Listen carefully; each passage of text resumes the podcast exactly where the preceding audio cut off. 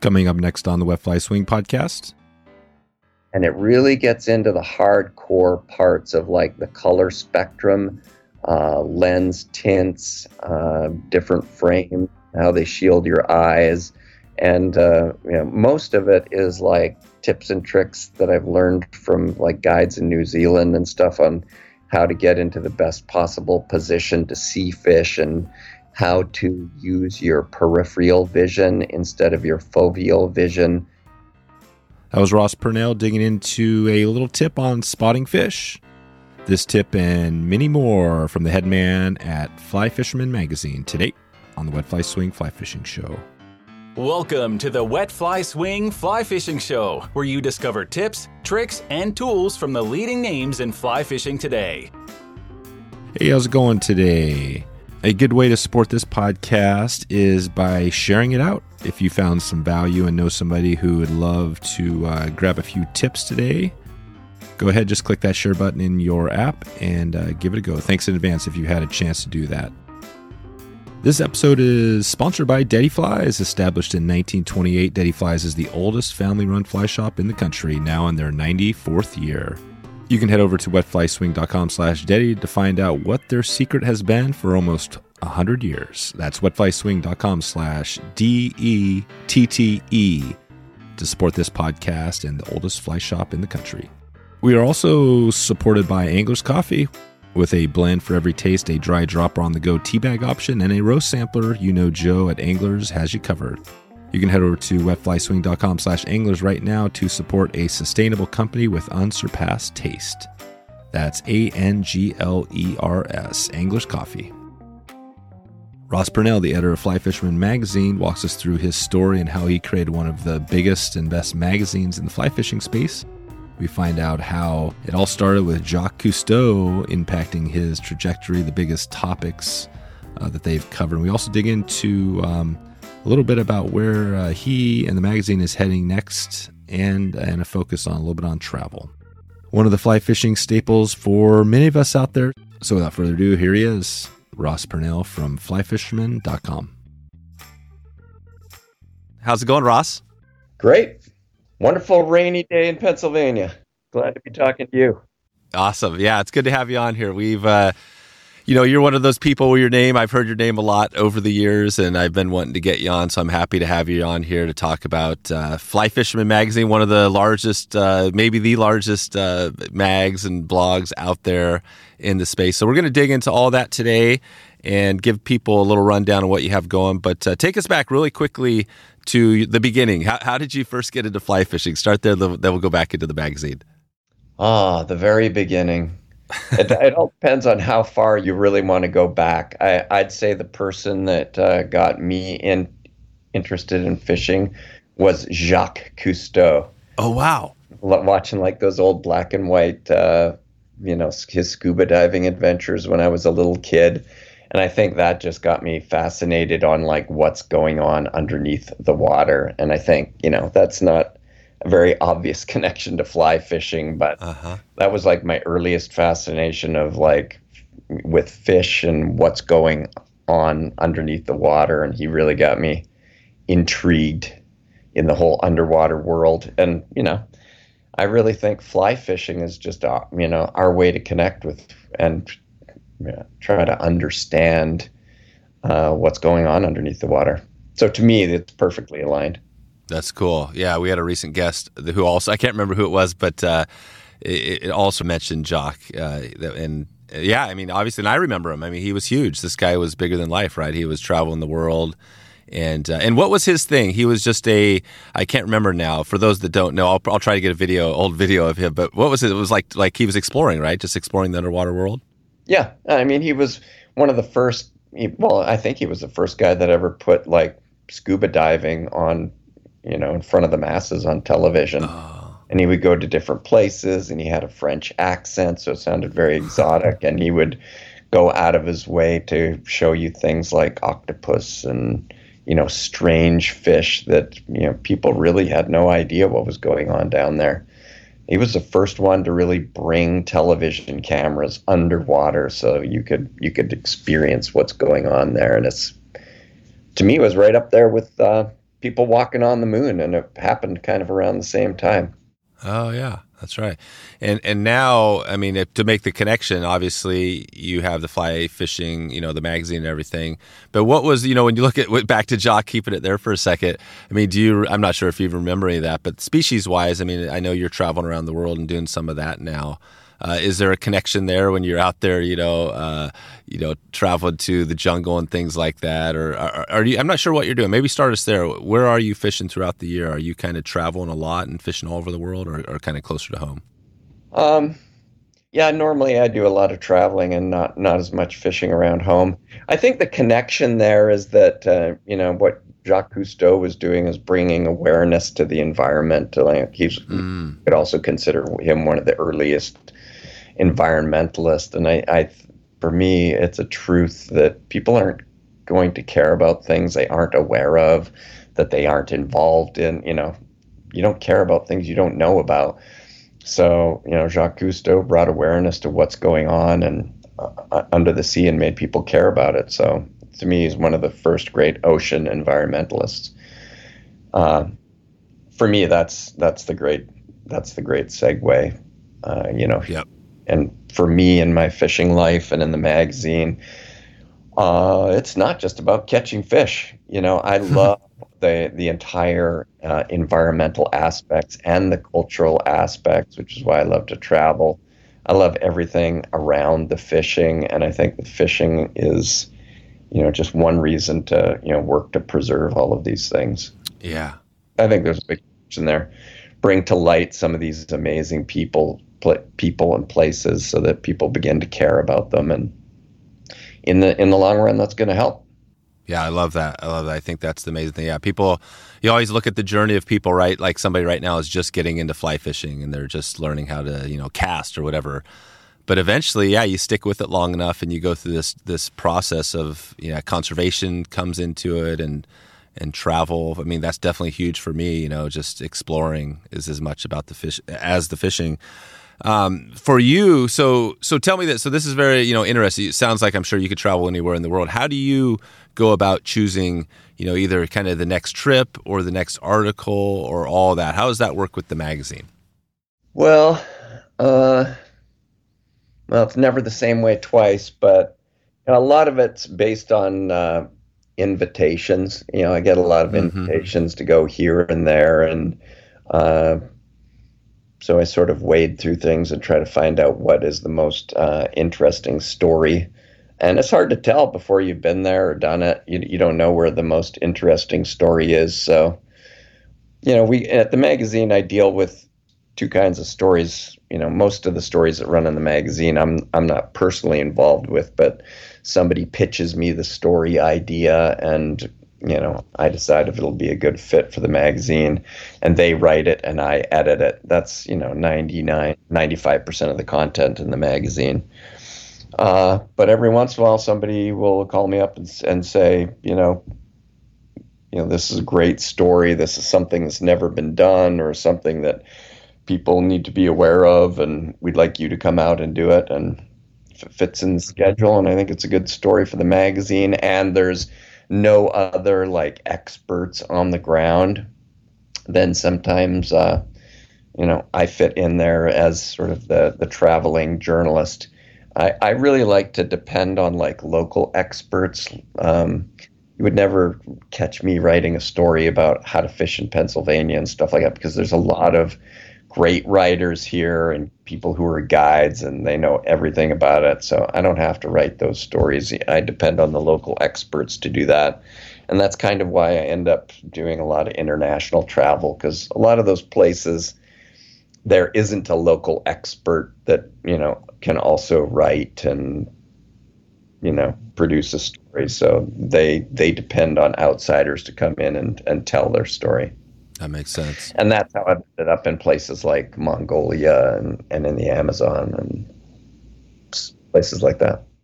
Yeah, that's that's great. Yeah, so in case in point, uh, trout bitten. We had Domenick uh, Swentosky on recently. He's kind of up in your neck of the woods, and yeah, he's got a great blog. People are loving it. He writes, you know, if you want to learn about mono rigs and everything, and especially in Pennsylvania, he's the guy. Um, so, so yeah, this is awesome. So you do some traveling, and um, well, we'll take us back. So you mentioned we mentioned Jacques at the start. So how did so when did that first fly rod? So Jacques did the first fly rod. Take us there real quick, and then we'll jump uh, along here. Yeah, so that's going way way back. Uh, and then when I was like maybe eight or 10 or 12 years old, uh, I was just fascinated with fishing because of the Jacques Cousteau connection. But my dad wasn't much of an outdoorsman. My dad's a school teacher, uh, was never into fishing, but he would sort of reluctantly take me along, uh, set me up with uh, some salmon eggs and a spin rod, and I just sort of clunked along and bait fished and tried to figure things out caught uh, you know little brook trout in beaver ponds on with a willow stick and a string and a safety pin and and did all of that stuff all, all through my youth. This was in Alberta, by the way. I grew up in Calgary. Oh, nice. And then uh, as soon as I was 16 years old and got a driver's license, I almost instantly started fly fishing because I could get my parents' car go down to the Bow River. You know, I basically grew up right right along a, a catch and release blue ribbon trout stream. So as soon as I could drive myself there, um, I got myself set up with uh, uh, a rod. Uh, my mom bought me a subscription to Fly Fisherman magazine on my 16th oh, wow. birthday. So that's kind of how I learned to fly fish is by reading Fly Fisherman magazine so I was a big fan for, right from the start. Um, and uh, I started reading stories in Fly Fisherman magazine from people like Lefty Kreh and Gary Borger. And then I remember making the logical connection and going and renting VHS uh, tapes by Lefty Kreh and Gary Borger to sort of uh, up my game on my home water. So I, I really learned to fly fish through magazines and and film and, and different media. I really didn't have a mentor. I dragged uh, I dragged a lot of my buddies along, kicking and stre- screaming along the way, though. That was fun. yeah, but that's how I learned. That's really cool. Yeah. So I mean, essentially, yeah, the same mag- magazine now that you're running. Um, that was it. And I mean, what do you remember back? You know, obviously Lefty was huge. All these guys were gigantic that what you know what you really loved about Fly Fisherman magazine back then when you first started reading it? What, what kind of caught? Because there were, or was it the only one then? Or there? I mean, I can't remember if there were other ones out there. Uh, no, there were several ones out there, and there was also local magazines. Um, the thing that made it special to me, honestly, is that Fly Fisherman magazine was like, you know, this big American you know top dog in the fly fishing world. And every once in a while they did stories on the bow river which was my home river which i thought was super awesome. And the guy that wrote those stories in fly fisherman magazine he owned the local fly shop jim mclennan. Oh cool so you know i went i bought my first fly rod from jim mclennan when i was in high school and he was writing articles in fly fisherman magazine and you know when I was in university, I, I remember thinking, man, wouldn't it be cool to do like do something like Jim McLennan and get get an article published in Fly Fisherman magazine? That was like a dream at one time. Huh. There it is. That was a dream, yeah. and, and that dream came true. It did. Yeah. Yeah. First magazine that I started with. It's it's even weirder than that because uh, in the early '90s, I was a fly fishing guide on Bow River and I advertised in Fly Fisherman magazine, and most of my customers came from Fly Fisherman magazine. So I went through this big uh, like circle of being like a, a reader, learning from the magazine. Then I became an advertiser, advertised in the magazine. Then eventually became the editor and the publisher.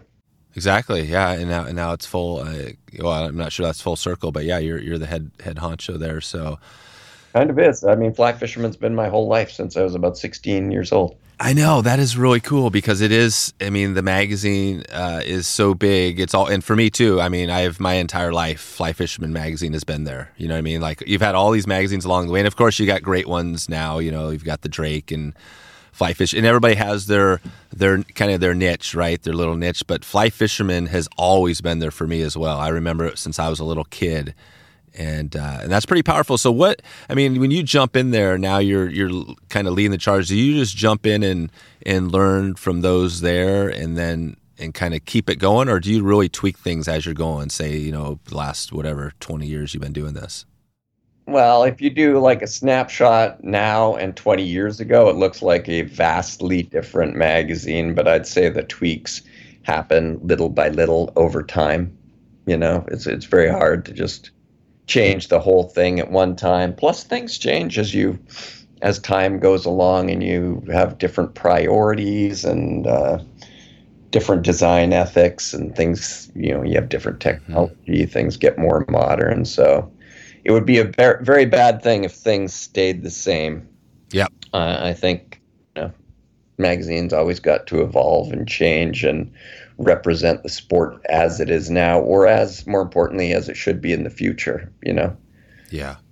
And, you know, I've, I've had the opportunity to learn, uh, learn a lot, you know, I'm constantly learning on the job as I go along and, it's not like I started the magazine and had all the answers to everything. I've learned from a lot of people along the way and have been influenced by a lot of people along the way. And so it's a group effort. Yeah, and one of those people I, I wanted to touch on was um, uh, John Randolph, and I'm not sure if he was.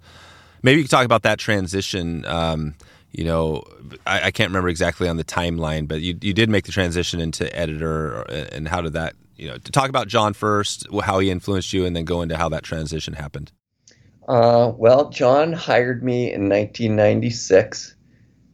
I have I have kind of a funny. Uh, I got lots of funny stories about me and John Randolph, but uh, the way it kind of started, he was interviewing me for a job in in 1996 to come work at Fly Fisherman magazine, and at the time I was a newspaper editor and I was doing a phone interview with with John Randolph, and someone came into the newspaper office and assaulted me while I was doing a job interview. Oh wow! so John and I got off to a funny start because he used his other line to call the police and say someone's getting assaulted. it was pretty funny. He could hear the whole thing on the phone. So you knew, obviously, you knew Fly Fisherman magazine, and then, and then, how did he and how did he know you? How did he, or how did that connection happen again? Uh, they were just looking to hire somebody who had uh, newspaper experience, like a journalist with newspaper experience, somebody who had uh, uh, experience in the fly fishing industry and knew what they were talking about when it came to fly fishing. And so I just applied, and I believe that's the first time I had ever talked to John Randolph on the phone. Uh, but apparently, he liked my uh, toughness. uh, got back on the phone and said, John, John, the, the newspaper business is really tough. I'd really like to go into the magazine business. And he hired me, and uh, I started in July 1st, 1996. Uh, the first four or five years, we had an office uh, in Fort Collins, Colorado. Uh, and uh, so I didn't have a lot of day to day contact with him but uh, in 2001, he um, the company closed that satellite office, and John said, uh, "If you're willing to move to Pennsylvania, uh, you'll be the editor of the magazine someday when I retire." And that happened about nine years later, I think 2009. 2009. That's that's awesome. So basically, you you knew you were kind of getting kind of set up for that. What what was it like? Was, he was grooming me the whole time as soon as I showed up in Pennsylvania, like the first thing we did was went down to visit Lefty Kreh and spent the afternoon out at his pond taking casting lessons and you know then we took a trip to Florida and spent an afternoon with Stu learning how to cast and fight fish and stuff like that. So he really took the time to introduce me to all of know, the people in his like stable of writers and his old contacts, the people he fished with, so that I could quickly learn what he had learned. So he was a hell of a mentor to me and uh, almost like a father to me, honestly. Yeah. And did you know, you know, when you first kind of got that job in 96, I mean, it must have been, I mean, how did that feel? I mean, you've been your whole life like you knew this thing. And then did you kind of, first how did it feel and then did you just know this was you were going to be there for you know kind of forever i did i mean i was I was a Canadian living in Canada and just you know had this job to offer to pack up my whole family. I had three little kids, wife, three little oh, wow. kids, and just move to a foreign nation and take this job in a town I didn't didn't know anybody. But I said, hell yes, I'm going to do it. It's Fly Fisherman magazine. That's you know, it's everything I've been dreaming about. You know, when I went to journalism school and all that, that was with the idea of just like getting an article published in Fly Fisherman magazine. So when the opportunity came to get on the staff, I, I definitely did not hesitate. And so, you know, changed my whole life, the life of my family and my kids and everything, but worth it. Yeah.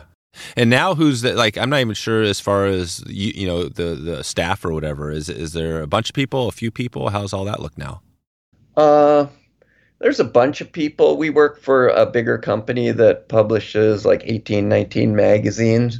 So we have a lot of shared resources, like people that, you know, you know, work in production and they, you know, they'll produce several different magazines. Like in our company, it's also Bow Hunter and Bow Hunting and oh, yeah. Florida Sportsman. So we've got a lot of people that work on on multiple magazines. But as far as just uh, the dedicated people that work just on our magazine, it's it would be uh, Ben Hoffman, our sales rep, Dennis Pastuka, who's our our art director, and uh, he's really made. He's been with us three or four years, and you know when people look at the magazine and say, "Wow, the photography and the design and the art is amazing," that's because of Dennis, and he's really made an impact the last three or four years. Then we have a digital editor, Josh Bergen, who uh, handles Fly Fisherman from the dot com point of view, and he lives in Belgrade, Montana.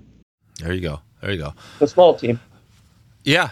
No, it's this is cool. This is a really cool. It's it's awesome to hear that story and how you know from the beginning and throughout. And um, well, I wanted to dig in just a little bit. I was doing a little bit of you know uh, kind of research on more on the blog, and I'm not sure the connection. Maybe we could start there when you think of you know the magazine itself. So you've got all this content. Obviously, the magazine's been there, but the blog is huge now too. Uh, the website and everything. How does the content look there? So when you publish something in the magazine, is it get is it totally different, or what's the connection there? Uh, we publish something in the magazine. You know, every article sort of has a lifespan. Uh, the the magazine is on um, newsstands for like eight or ten weeks and then after it comes off newsstand, uh, it appears on uh, flyfisherman.com. And Josh Bergen, our, our digital editor, is responsible for putting it, you know, on the dot .com. And I'd say about half the time it's about the same story, just the digital version. Uh, and the other half, we are able to boost it with a lot of additional photography that uh, you know we weren't able to use in the magazine, uh, and a lot of digital resources and and video in particular. Uh, usually, one article or two articles uh, an issue. We have like a companion video. Like every time we do a a fly tires bench in, in the magazine, for instance, there's a corresponding video that goes with it for our YouTube channel and for uh, the dot com. So people don't just get to read about Charlie Craven tying a new fly; they can, you know, get the video content that goes with it. And we do similar stuff. Uh, we just had one on uh, George Daniel wrote a story about Euro jigging, uh, and we had a whole companion video to go along with that. So when the story appears in the magazine, we refer people to the video. And then when the story goes to the website, the video is actually embedded right into the story. So it's all together. Yeah, that's perfect. So we're trying to do more and more video content, especially on instructional stuff, because we, you know, kind of feel like that's our wheelhouse. This episode is sponsored by Stonefly Nets. Stonefly Nets is putting quality before quantity with their handcrafted custom wood landing nets. Ethan Eigelhart now lives in the trout rich waters of Arkansas and handcrafts these sweet wooden landing nets that you've got to check out. I've been using my net and had that thing tucked next to me for quite a while now. And actually, we just uh, got back from the Skacheen trip and uh, had uh, Ethan supported that that cool trip by giving away one of his nets. And this thing uh, was pretty amazing. Broke it out. He gave it a little sweet uh, uh, Canadian touch because that's that's where it was headed. Ethan keeps a small stock of nets on his website, but builds a lot of these custom nets to order. You can select from the right size, different wood options, handle, and hoops. For Ethan, creating a custom wood net is all about tradition and family, and it reminds him of that story that we've told before here and that first bamboo rod that he had from his grandmother. So I hope you have a chance to support this great company and a podcast. You can head over to wetflyswing.com slash stonefly right now. That's S-T-O-N-E-F-L-Y. Okay, back to the show. I was just looking at some of the articles, and I'm not sure if these are you know the top articles. Well, I, mean, I guess when you think of you probably have no idea. I'm not, I'm not even sure how many posts is is that whole website. You know, you have a dedicated person for it. Do you? I mean, how much of a connection do you have? Do you kind of know what's hot on the the blog itself, or is that just a separate entity kind of running? I mean, you're the editor, obviously, but uh, is there a lot of connection there? Um, yeah, uh, the guy that runs the website um, you know, we talk all the time, and I guess I'm in charge of it, but I don't do the day to day. But you know, we talk every couple of days, and I point out uh, stories that we need to cover, important issues that I think will be hot. I'm not always right, and then uh, I get monthly reports at the end of the month saying, you know, this is where all the traffic went. So sometimes I'm right, sometimes I'm wrong, but I do try to guide things and try to make sure. You know, I think actually I'm probably a detriment because I'm the guy who's always like, people should be paying attention to this. But yeah. unfortunately, that's not always what they pay attention no. to.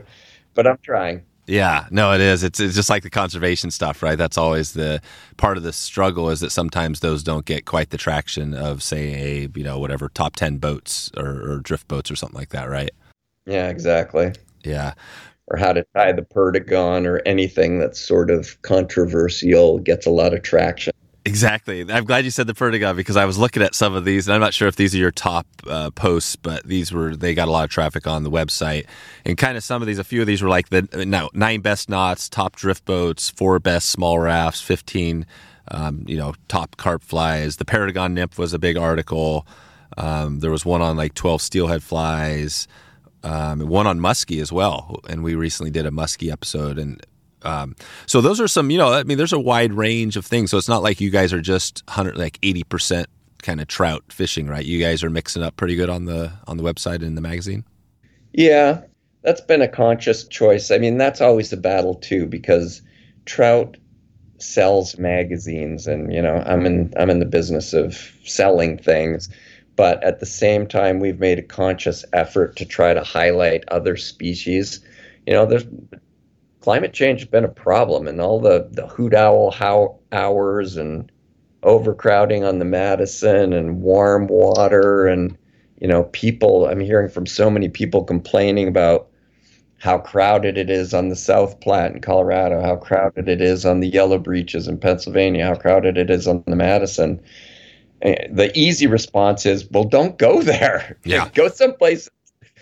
Uh, and yeah. and that's what we been trying to encourage people to do so. We've done, you know, intentionally done stories on other species, like big stories on, uh, like Blane Chocklett did a cover story for us recently on fishing for snakeheads and other species like alligator gar and carp's an obvious one, and uh, dang, he even caught, you know, even talked, did a little thing in that story on fly fishing for paddlefish and, you know, a lot of weird species. And, you know, we're really trying to do a lot of smallmouth bass. And uh, that's why we did the muskie story. So, you know, people need to branch out and, you know, it, it's good for business if people are, are trying these other species too, because a lot, you know, you go muskie fishing, your, you know, your five weight trout rod's not going to do it. So, you need different gear. You're going to be fishing in a different place for different species, and you know I'm all about spreading people out, but it's a it's a very complicated issue that I'm you know 25 years later I'm still trying to unravel it. like just you know, while we're on this topic, so you know, one of the big pushes is is us trying to cover other species so people will get off of these crowded waterways. Another thing we consciously do is try to talk about you know sort of the lesser known, smaller places, but I mean that's a double edged sword. Yeah. You know, we're trying to relieve. In if you look at the Montana example, we're trying to relieve all that pressure that's happening on the Missouri and the Madison so we recently did a story on like five or six lesser known streams in in central Montana, like the uh, Musselshell and uh, you know those rivers in there, Mm-hmm. Belt Creek, and of, and of course you know that makes people upset because Yep. they think that you know Belt Creek's their little river and we we shouldn't be writing about that. So it's a conundrum. Yeah. Do we always write about the crowded places and keep people going there, or do we write about the lesser known places? Uh, and I think the only uh, ethical answer is just do a balance of all of them. Exactly. Yeah. No, I, it's uh that's always the thing. I'm kind of in the same boat, you know, with these podcast episodes. We, you know, sometimes focus, and I try to always think kind of diversity, right? I think diversifying things, even though we know, yeah, like you said, lots of trout fishermen, but I think, and, and that goes with both, you know, even on demographics, right? I mean, we want to bring more diversity and more women into the sport and all that. So I think, um, I think diversity is good, right? Is that is that kind of how you do you see when you look at the magazine now versus say, you know, when John Randolph first talked to you? Um, do you see a lot of differences on that, just the diverse topics and everything? I, I don't even remember back in like '96. Were there people going to, you know, what I mean, like paddlefish and all this stuff back then? No, No. we've done a lot more of that, but I, I mean, John Randolph got Dave Whitlock to do basically the first printed story on fly fishing for carp. So it was happening, you know. Uh, and and Dave at the time was really pushing panfish and bass and stuff like that. He was a great advocate, is a great advocate for warm water species. So they were all always doing that, but not sort of the crazy stuff like snakeheads and stuff like that that we're we're getting into now. Yeah, that's right. Are some of the articles, I'm not sure that one obviously is a while ago, but when you publish, it sounds like you publish some of the articles that were in the magazine on the website. The ones that don't get on the website, I mean, are those article? uh, Can you get that information? Say a, a random epi- uh, thing on carp, something like that from the magazine. Uh, all of the feature content that uh, goes in the magazine, like all of the big stories, that 100% of that goes on the website. The only thing that we sort of miss, you know, that we don't put on the website is a lot of times like news stories that have a timely element and that, you know, they're not going to be relevant six months from now. So there's really no point putting them on the web. So it's it's a lot of just like uh, a couple of the department and the the news and new products and stuff like that. That's only in the magazine and you know doesn't make it to the website. Yeah, that's right. Yeah, I guess you can't put everything. I'm just thinking like you got some cool random topic on, like you said, carp, Dave Whitlock and carp or some something like that. You know, it'd be fun to be able to track that down. But essentially, yeah, that's why you got to subscribe to the magazine, right? If you want to get everything, then you get the magazine That's on the website. Can't give hundred percent of it away for free. That's right. Uh, so, so I re- uh, recently ran into uh, Oliver White uh, at IFTD. It was really great to connect with him. We had him on a long time ago, and we talked about kind of Indifly and some of the cool stuff. And he's making a big transition, kind of back to the uh, like Idaho area. Um, but I know he's done some work, right? He's been a column. I'm not sure if he's a columnist now or whatever. But who are some of those people like Oliver White that have like? Do you have regular folks that are kind of your go-to that are writing kind of every issue? Uh, we do. Uh, and Oliver is is a great one. Uh, he's been writing for the magazine for years and years.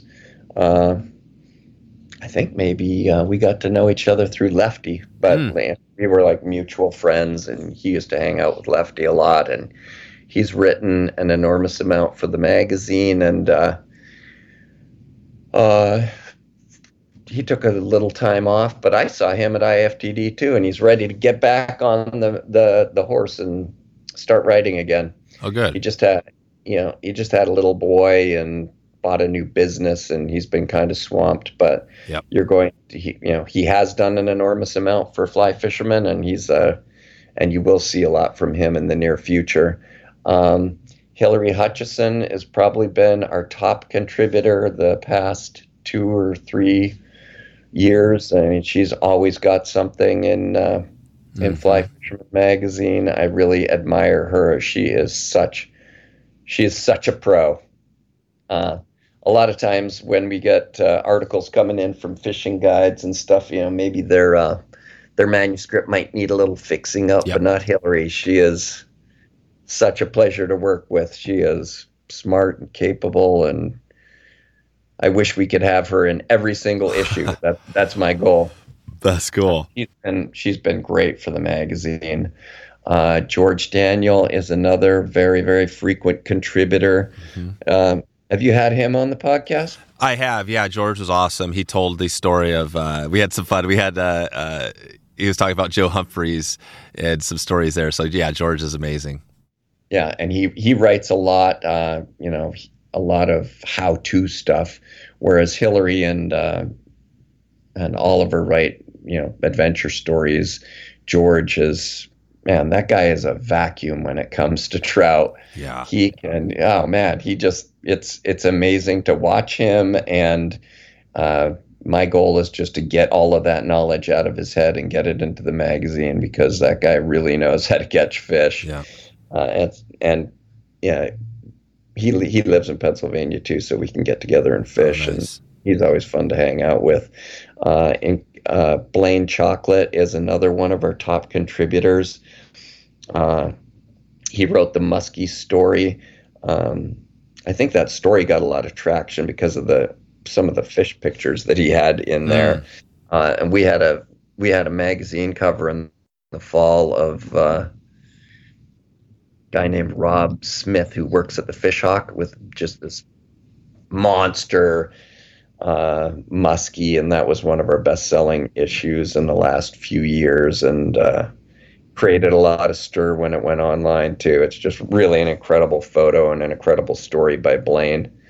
He never would tell me how many inches it was. Blane's caught so many of these monster muskie that he doesn't he doesn't bother to measure them anymore. Oh wow! They're big or it's not big. it's big or not big. I'll put a link to all these that that one with Blane in the show notes as well, so we can take a look at that. Yeah, it's good. And then uh, in Colorado, Landon Mayer does uh, a lot of work for us out in the Rockies too. He's he's a big contributor. I'd say those that's that's our handful of people that you know are frequent and dependable and identifiable with Fly Fisherman magazine. Uh, when those people have a story idea, they they check with me first to see if I want it. Yeah, it's a good mix there. It looks like you got a good coverage on different uh, kind of parts of the country and species and um, and uh, and Oliver was kind of the international, right? He was kind of traveling. Now that he's kind of coming back, I'm not sure. Do you have? I, I guess you probably have lots of other people that could write articles and like you said, you're writing some of those kind of traveling around the world uh, sort of articles. But how does that look when you have somebody, you know, other people, new folks? Is there if somebody's listening now and they're they've they got knowledge, is there an opportunity for them to get in the door and maybe write write for you guys? Yeah, definitely. I just named some of our top contributors, but you know, collectively they would amount to 30 or 40 percent of the content. Uh, you know, we really have to have a lot of diverse stories from all over the country and internationally. So uh, every single issue, I'm I'm working with somebody brand new that I've never worked with before. So there's there's always an opportunity to just email me at ross at flyfisherman.com and pitch your story idea and why you know why it's interesting and why it should be in Fly Fisherman magazine and we can talk. Perfect. All right, good. Good. We'll leave that open. And then the international stuff is that kind of just a, a small percentage of, of what you do. Like what what is the just ran you know just roughly percentages U.S. versus or North America versus say international. Uh, usually about one story per issue, uh, and uh, you know during COVID we've intentionally tried to do a lot less because international travel has been. Mm-hmm difficult and challenging, obviously. So we've done less than normal. Um, we also we we published three um, annuals.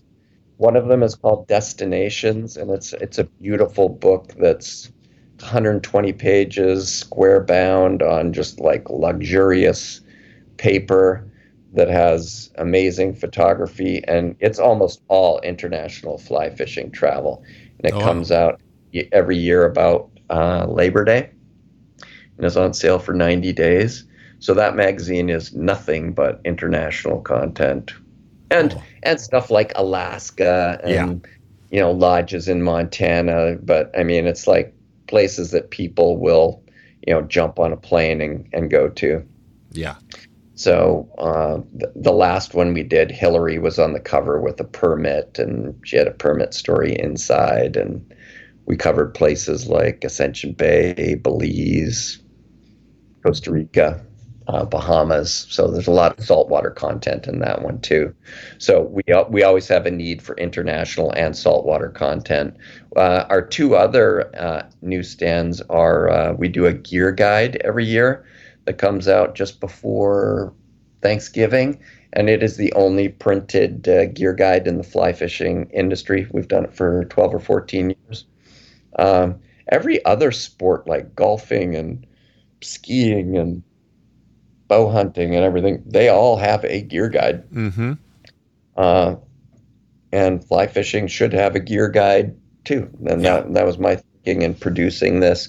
So it's a full magazine that's just toys and rods and real gadgets and new stuff that's coming down the pipeline. You know, Mhm. probably about half of it is stuff that's not even for sale yet. I've just sort of got an inside track on new stuff that's coming out and you know you might see this next spring type stuff Gotcha. but uh, that does really well. And then every year we've got uh, uh, an annual called Fly Fishing Made Easy, and it's targeted just at beginners.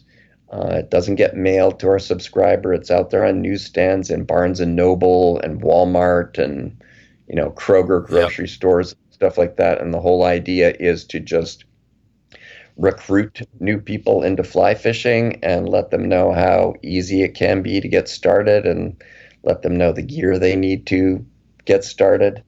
Uh, my idea with recruiting these new fly fishers is that, you know, every time we get a new person to pick up a fly rod, that's a potential conservationist and a Mhm. potential person that can be uh, on our side.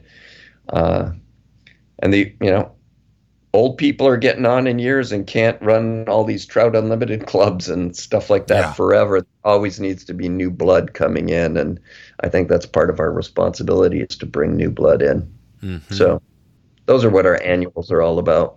Yeah, and the annuals are just it's just an annual one time a year, one issue part of the Fly Fisherman magazine. Yep. Yeah. I mean, they're separate. They're separate books, and they're only on newsstand only. So if Yeah. you're a subscriber, you don't get that in the mail. You have to go. You have to go out and buy it. Yep.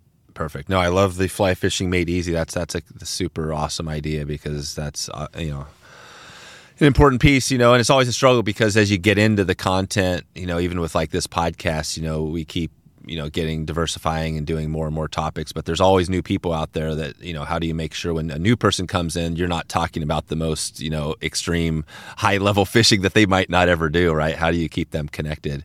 And it sounds like you guys have a good path there.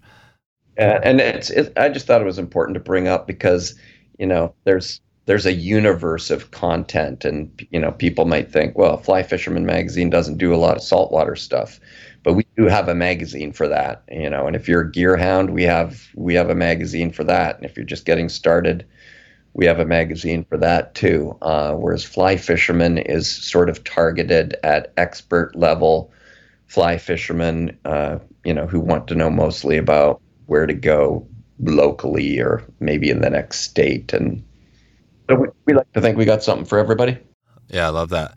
How do you decide, you know, as you look out now, you're you've got all this good stuff going, you know, the next thing you're going to be working on as far as like a project or uh, you know, changing or adding something new? Is that something you're always kind of trying to, you know, you're kind of designing it, right? It, it seems like a, a challenge. How do you make, you know, your next thing even bigger than what you've been doing? Hmm. Good question. I do have a next best, next Yeah. big thing. I have an idea for another magazine project that I want to get started, but it kind of uh, got got it kind of got put on the back burner because of COVID. Oh, right. I think there's an opportunity for it. Yeah. It seems like I mean that is the challenge, right? Because you are the I mean you're the main person, like you said, you're the publisher, you're doing it all now, so the the buck kind of stops with you. It seems like these ideas. I mean, for some people, even like me, you know, the ideas can be challenging at times. I mean, how do you come up with you know the idea that's part of the you know the design, the the bigger picture, right? The visionary stuff. That, is that a challenge for you? Is that something that you know just you feel like you you can uh, you're pretty good at that?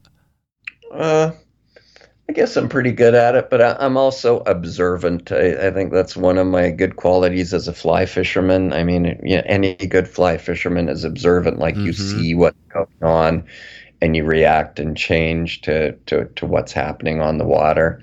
And uh, I think you can make an equivalency there in the in the magazine business and with fly fishing. There's there's changes in the sport of fly fishing that uh, we could better reflect in the magazine. I think.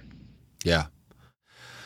Well, I, you know, like I said, it's a uh, it's not an easy thing, but I think you've been doing a good job. And you know, the artist thing, you know, I guess maybe that's part of it having the right staff. You know, you mentioned the, your art director, or whatever. I mean, yeah, your your magazine definitely like just you know it sticks out because you see it and from the cover and all the way through. Uh, and I'm sure you attribute that to your your art person there, right?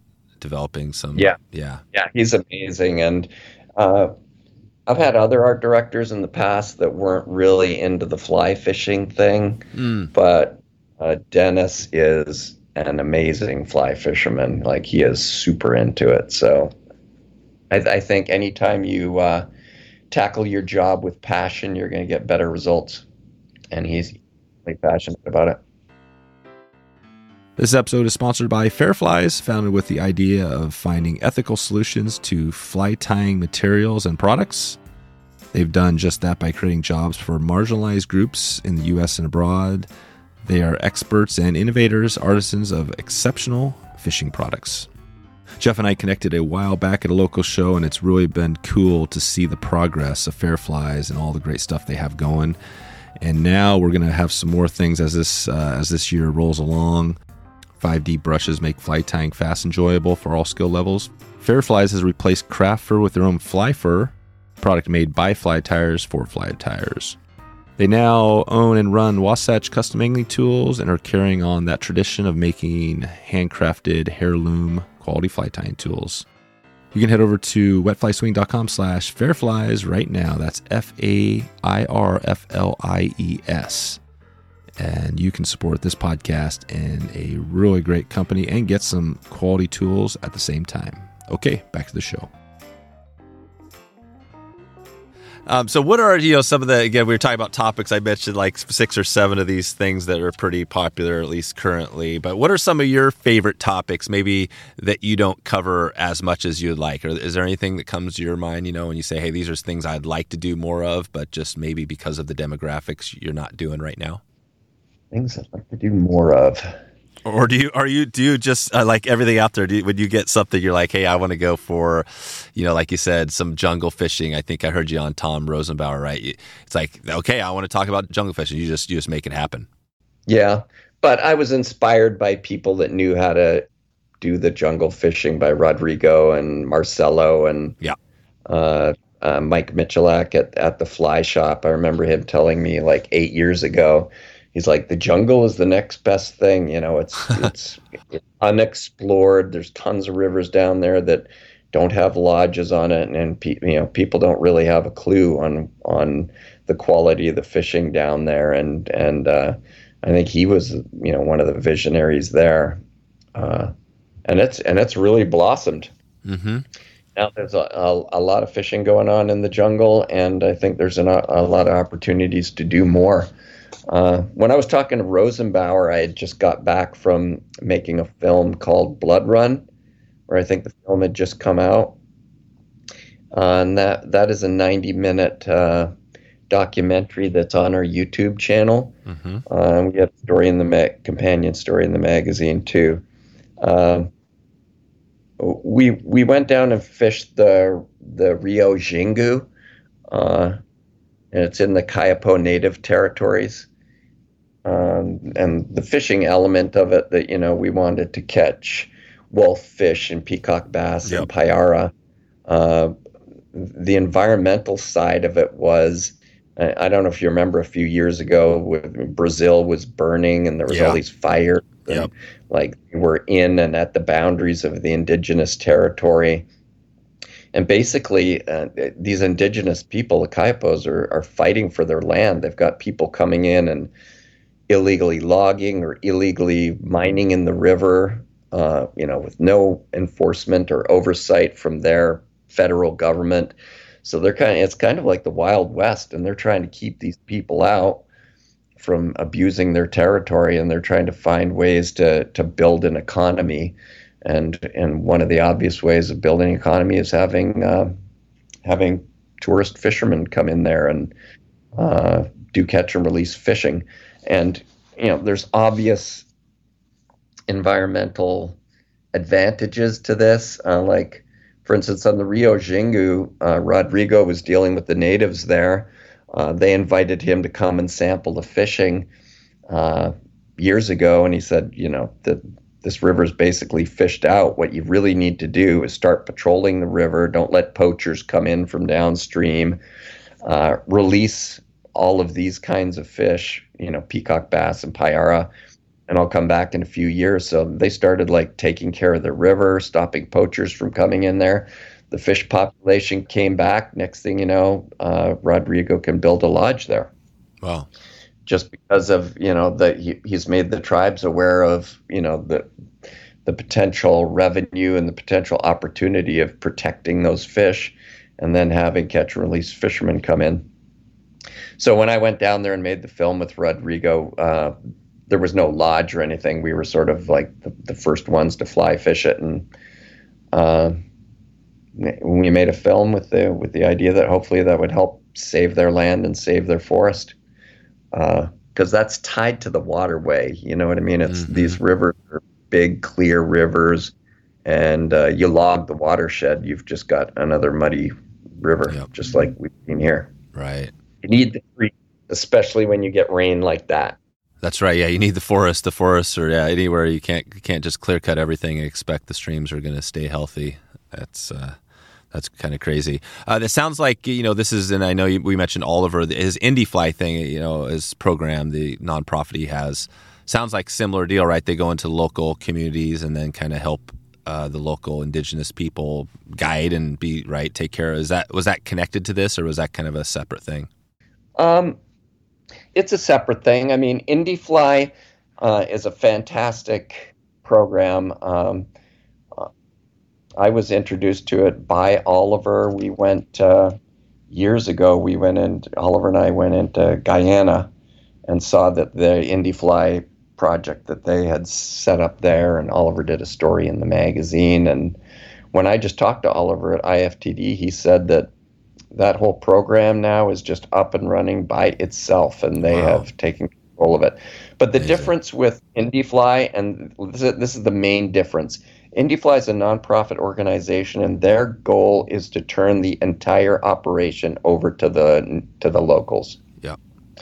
to the to the indigenous people, so that they will have complete ownership and run it. Uh, there's a lot of other programs that I've written about and promoted and been involved with uh, down in the jungle where they, you know, it's more of a partnership. You work Mhm. with the locals and make sure that the locals benefit, but you're the one that's doing, you know, all of the marketing in the United States, and you, you know, you're the one that's running the outfitting business. Uh, and there's, you know, several people that have have have done well using that model maybe untamed angling is the best one because they've got you know got places in Bolivia and Brazil, uh, and you know th- they work with the native tribes in a 50-50 partnership to make sure that all the all the natives benefit. But you know, when it comes to the marketing side of things in those remote areas, they're you know the indigenous tribes obviously have a disadvantage and Yeah. have a tough time succeeding. So that's a kind of a problem. Yeah. Uh, so I, I think both ways work, and I mean they're not confrontational at all. I think they they go hand in hand. Uh, I'm a big fan of Indifly. What they did in Guyana was uh, an amazing model, and now what they've got going on is a little closer to home. Trying, you know, working on the Wind River uh, reservation, trying to get more employment there by you know getting some native guides and maybe getting a lodge in the Wind River. Uh, that I think that's going to be a story in Fly fishermen in in the very near future. They're you know Oliver's written about it before, mentioned it in some of his other stories, but they are right on the cusp of making something big happen there in the winds, which makes a lot of sense because the Wind River. I, I I fished it years ago. I used to, you know, go up there from Fort Collins and you'd pay 20 bucks, get your uh, reservation permit, go yep. fishing for big giant brown trout. It's amazing. But and then you just leave, but the the people on the reservation don't get anything out of that. You know, nothing. So, you know, the Indifly project as I understand it is trying to get them, you know, give them an opportunity to get uh, native guides that can, you know, create an employment scenario and build a lodge where people can stay and spend their money and, you know, create employment there. Because the, uh, the unemployment situation on the reservation is terrible. And this, you know, this this goes back hundreds of years to, you know, the treaty rights and stuff, and you know, this is their hunting and fishing lands, so it doesn't make sense that we can just like go in there and go fishing and they they don't profit from it, you know. Back 200 years ago, you go to war over stuff like that. Right. Uh, that doesn't happen now, but I mean, it, if this is their land and they're protecting it, they should be able to benefit from it. Yeah. So I, yeah. I, I, think uh, Indifly is doing a great job in educating the public, you know, the angling public that this could and should happen. But they're also working, you know, you you have to have the people, the indigenous people who believe in it and will support it and work to make it happen too, because this stuff That's know, right. takes years develop and takes a lot of training. You don't I'm a fishing guide instantly, you know. No, I love it. I, I, love that you mentioned that. I think the uh, that's what Oliver and I was talking to his uh, executive director there on Indifly, and it's uh, for me it's pretty powerful because yeah, I kind of have a little bit of a connection. I would love to help. Um, I'll put in the show notes. Superman. I love to give a shout out to Superman. He's a a uh, indigenous uh, hip hop artist, really cool guy who's trying to promote you know kind of good medicine is what he calls it. You know, good medicine and and he's out in, in Montana. And um, but I think this is a great opportunity because he's saying the same message, right? How do we help, you know, these people kind of get up and you know what I mean, and and get off of you know the struggles that they're having. So I'm excited because I think I'm going to hopefully connect and do a show with uh, with them on that, and, and maybe even make a, a, trip out there.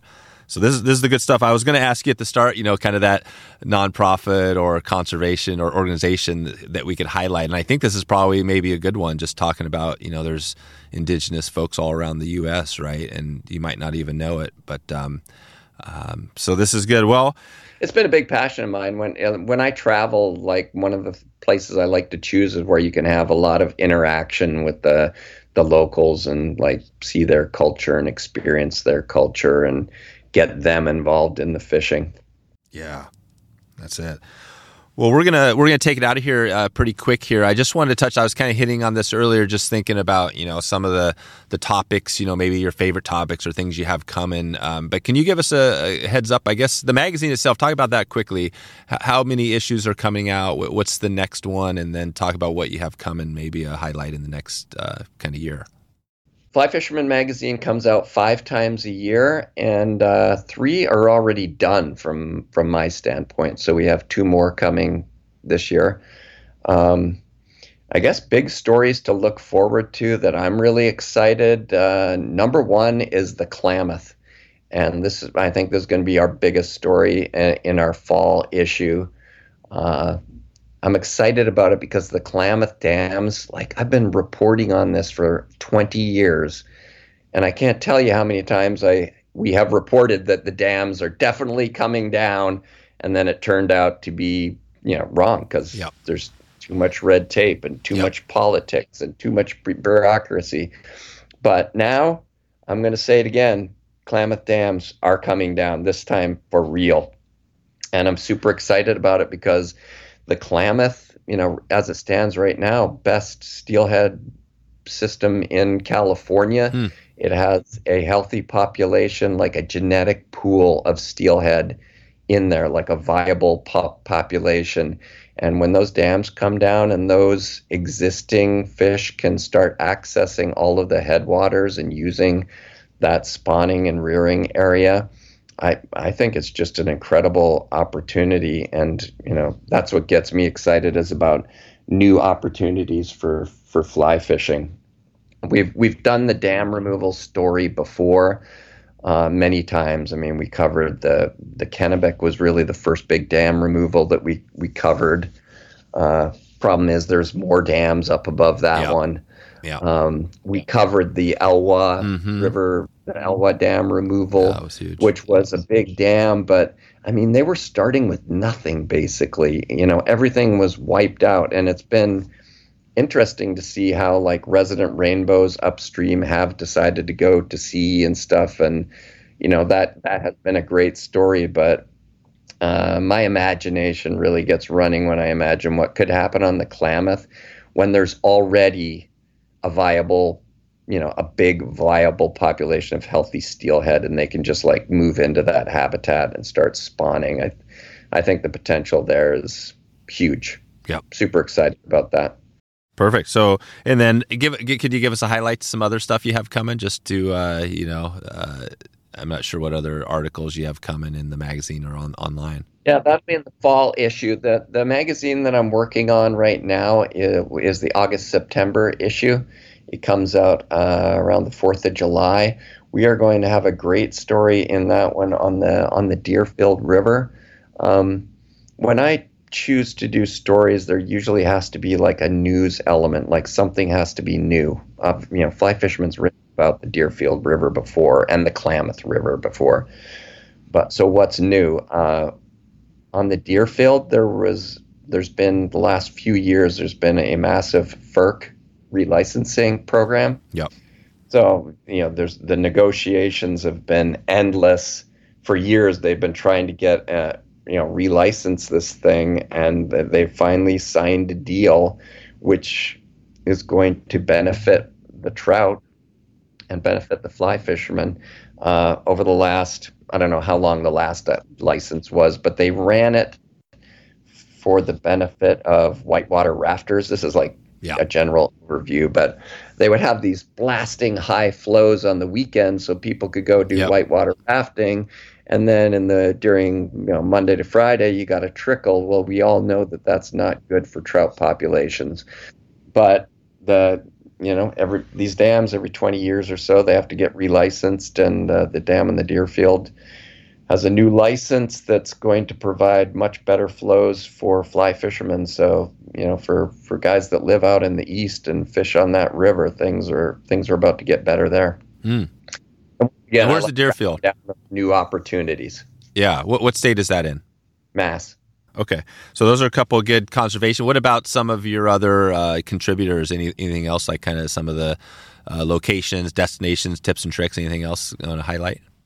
Uh, George has got a story coming out uh, on uh, controlling your loop. It's really kind of a master class on Oh, like nice. how to make your loop real tiny and cast under bridges and under branches and get in those like little tight Sweet. places uh, where big brown trout like to hide. And then he also does the opposite thing and you know shows how to make a real wide open loop with uh, strike indicators and split shot and all that Mhm. stuff.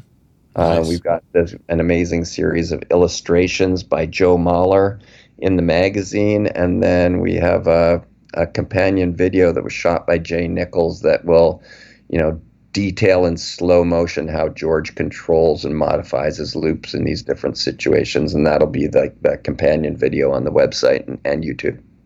Perfect. Perfect. Yeah, you, you've always got, uh, and you said five issues. So if, um, say mid May, this is probably going to be live and kind of around the go drop, you know, mid May. What's going to be, what's out there that, that time? Which, which uh, issue is that going to be?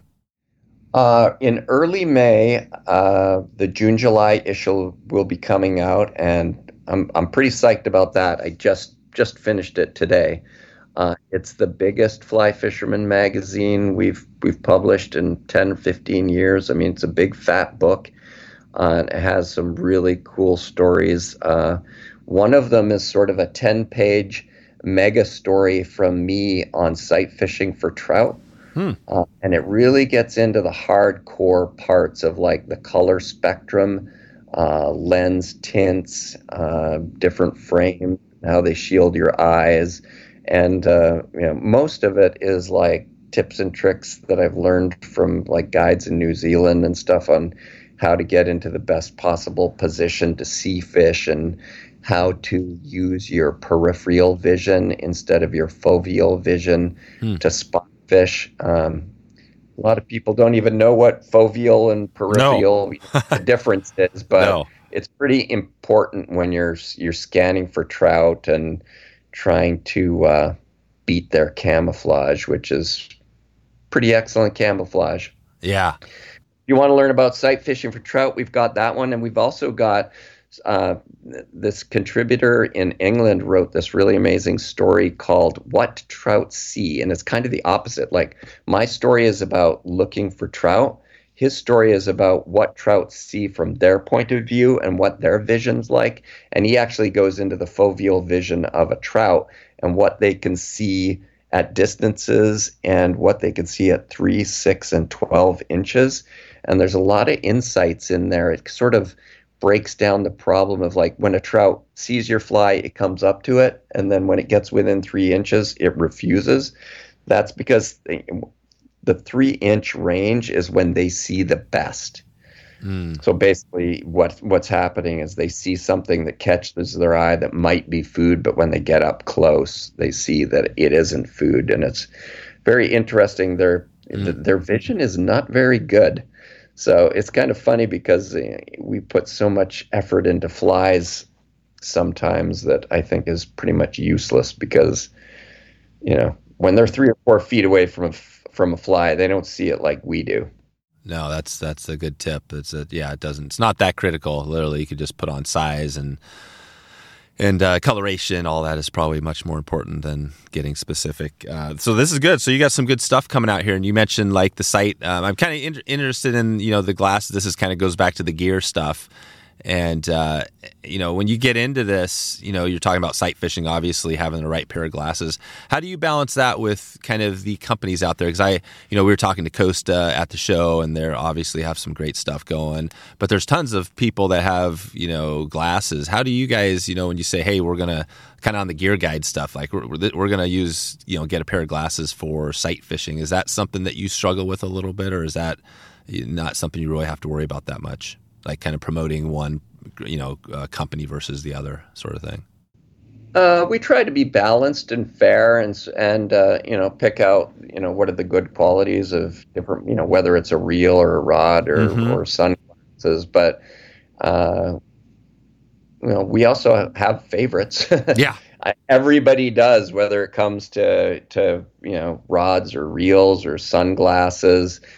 Uh, and you know, I don't have perfect vision, and everybody sees differently. And you know, over the years, um, Costa's been my go-to, uh, and and it's not just a performance thing. You know, they've this is a brand that really works hard at uh, preserving the environment, and they they put a lot into uh, our sport and into our industry. So uh, I, that's a that's a company that I can really get behind. Mm-hmm. Uh, one of the big lessons in that story on sight fishing is that people really need to use low light lenses more.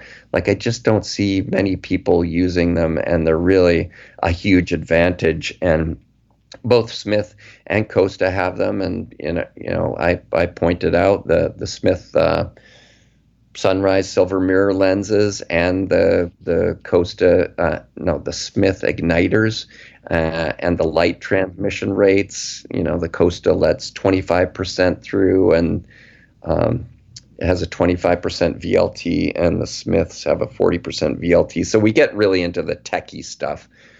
But really, one of the big lessons of that story is that you, you need a low light lens that you can use like a half an hour before dark or when it's super cloudy and you've yeah. got a dark bottom. People, a lot of people just use sunglasses that are too dark.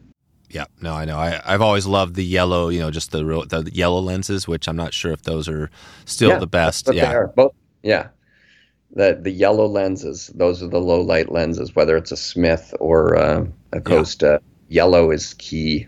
You Yeah. got to let more light in. exactly. Yeah, yellow's huge, and and out here I'm in on the the west coast. You know, we get plenty of rain, so yeah, you got to definitely have something that you can see when it's dark out. Um, no, that's a good point, and like you said, Co- Costa obviously has great stuff, and we had an episode we did with Costa, and we talked about kind of.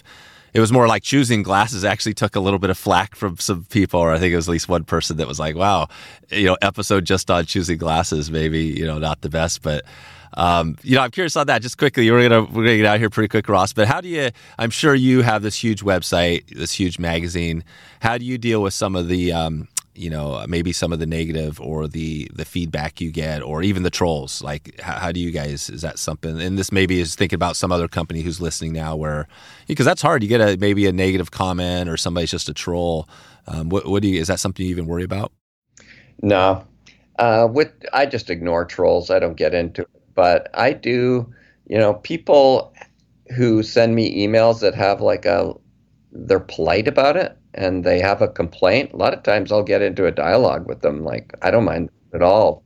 I love that. But you get to the point of a troll and you're just being ignorant and rude and or hiding behind a fake name or whatever. That's that's not worth my time. Yeah. Uh, busy, but I'm always willing to have a dialogue on on things that people might not disagree with or have a beef with. Mm-hmm. Usually that turns into something great. I love talking to readers. Exactly. So Ross, well, I think we're gonna we're gonna roll out of here. Any other um, before we get out? You know, I guess you mentioned because some of your upcoming magazines. Um, anything you want to leave us with before we take it out of here? No, that's great. I had a great time talking to you. Awesome. Thanks for jumping into the Indifly. That's a great organization, and uh, any support we can throw them, much appreciated. I'm behind them. Awesome. Well, we'll keep an eye out. We're going to have a podcast, probably at least one or two coming up here in the near future. So uh, if we can put it together. And we'll send everybody out to uh, flyfisherman.com or uh, the newsstands to uh, subscribe. If somebody wants to subscribe, they just pretty easy. Just go to your website and subscribe. Best place. Yeah, up in the top right corner, there's a link that says subscribe, and easy breezy. Get it sent to your house. That's it. All right, Ross, thanks for your time today, and we'll look forward to keeping in touch with you. All right. Thanks a lot, Dave. So there you go. Wetflyswing.com slash 333. 333 if you want to get the links and, uh, and check out some cool, uh, probably a couple of bonus videos there if you take a look. Listener shout out Barry and the crew up Kamloops. I want to give a shout out to Barry. That was a great trip we did up at uh, Skachine Lodge, and it was really cool hanging out with Barry and the gang. Um, so, Barry, hope you're listening and really good to connect with you. If you want to connect with me, and uh, and get a shout out here and also potentially put together a podcast episode. Send me an email dave at wetflyswing.com one last highlight our trivia night is going on still. Head over to wetflyswing.com slash trivia enter your email and you'll be in a draw for a bunch of these uh, fly tying swag giveaways we're doing. Uh, really simple and easy way. Just enter your email and we're drawing these things as we go and I hope you have a good day, a good evening, or good morning wherever you are. Hope to see you online or maybe on the water. Thanks for listening to the Wet Fly Swing Fly Fishing Show. For notes and links from this episode, visit wetflyswing.com.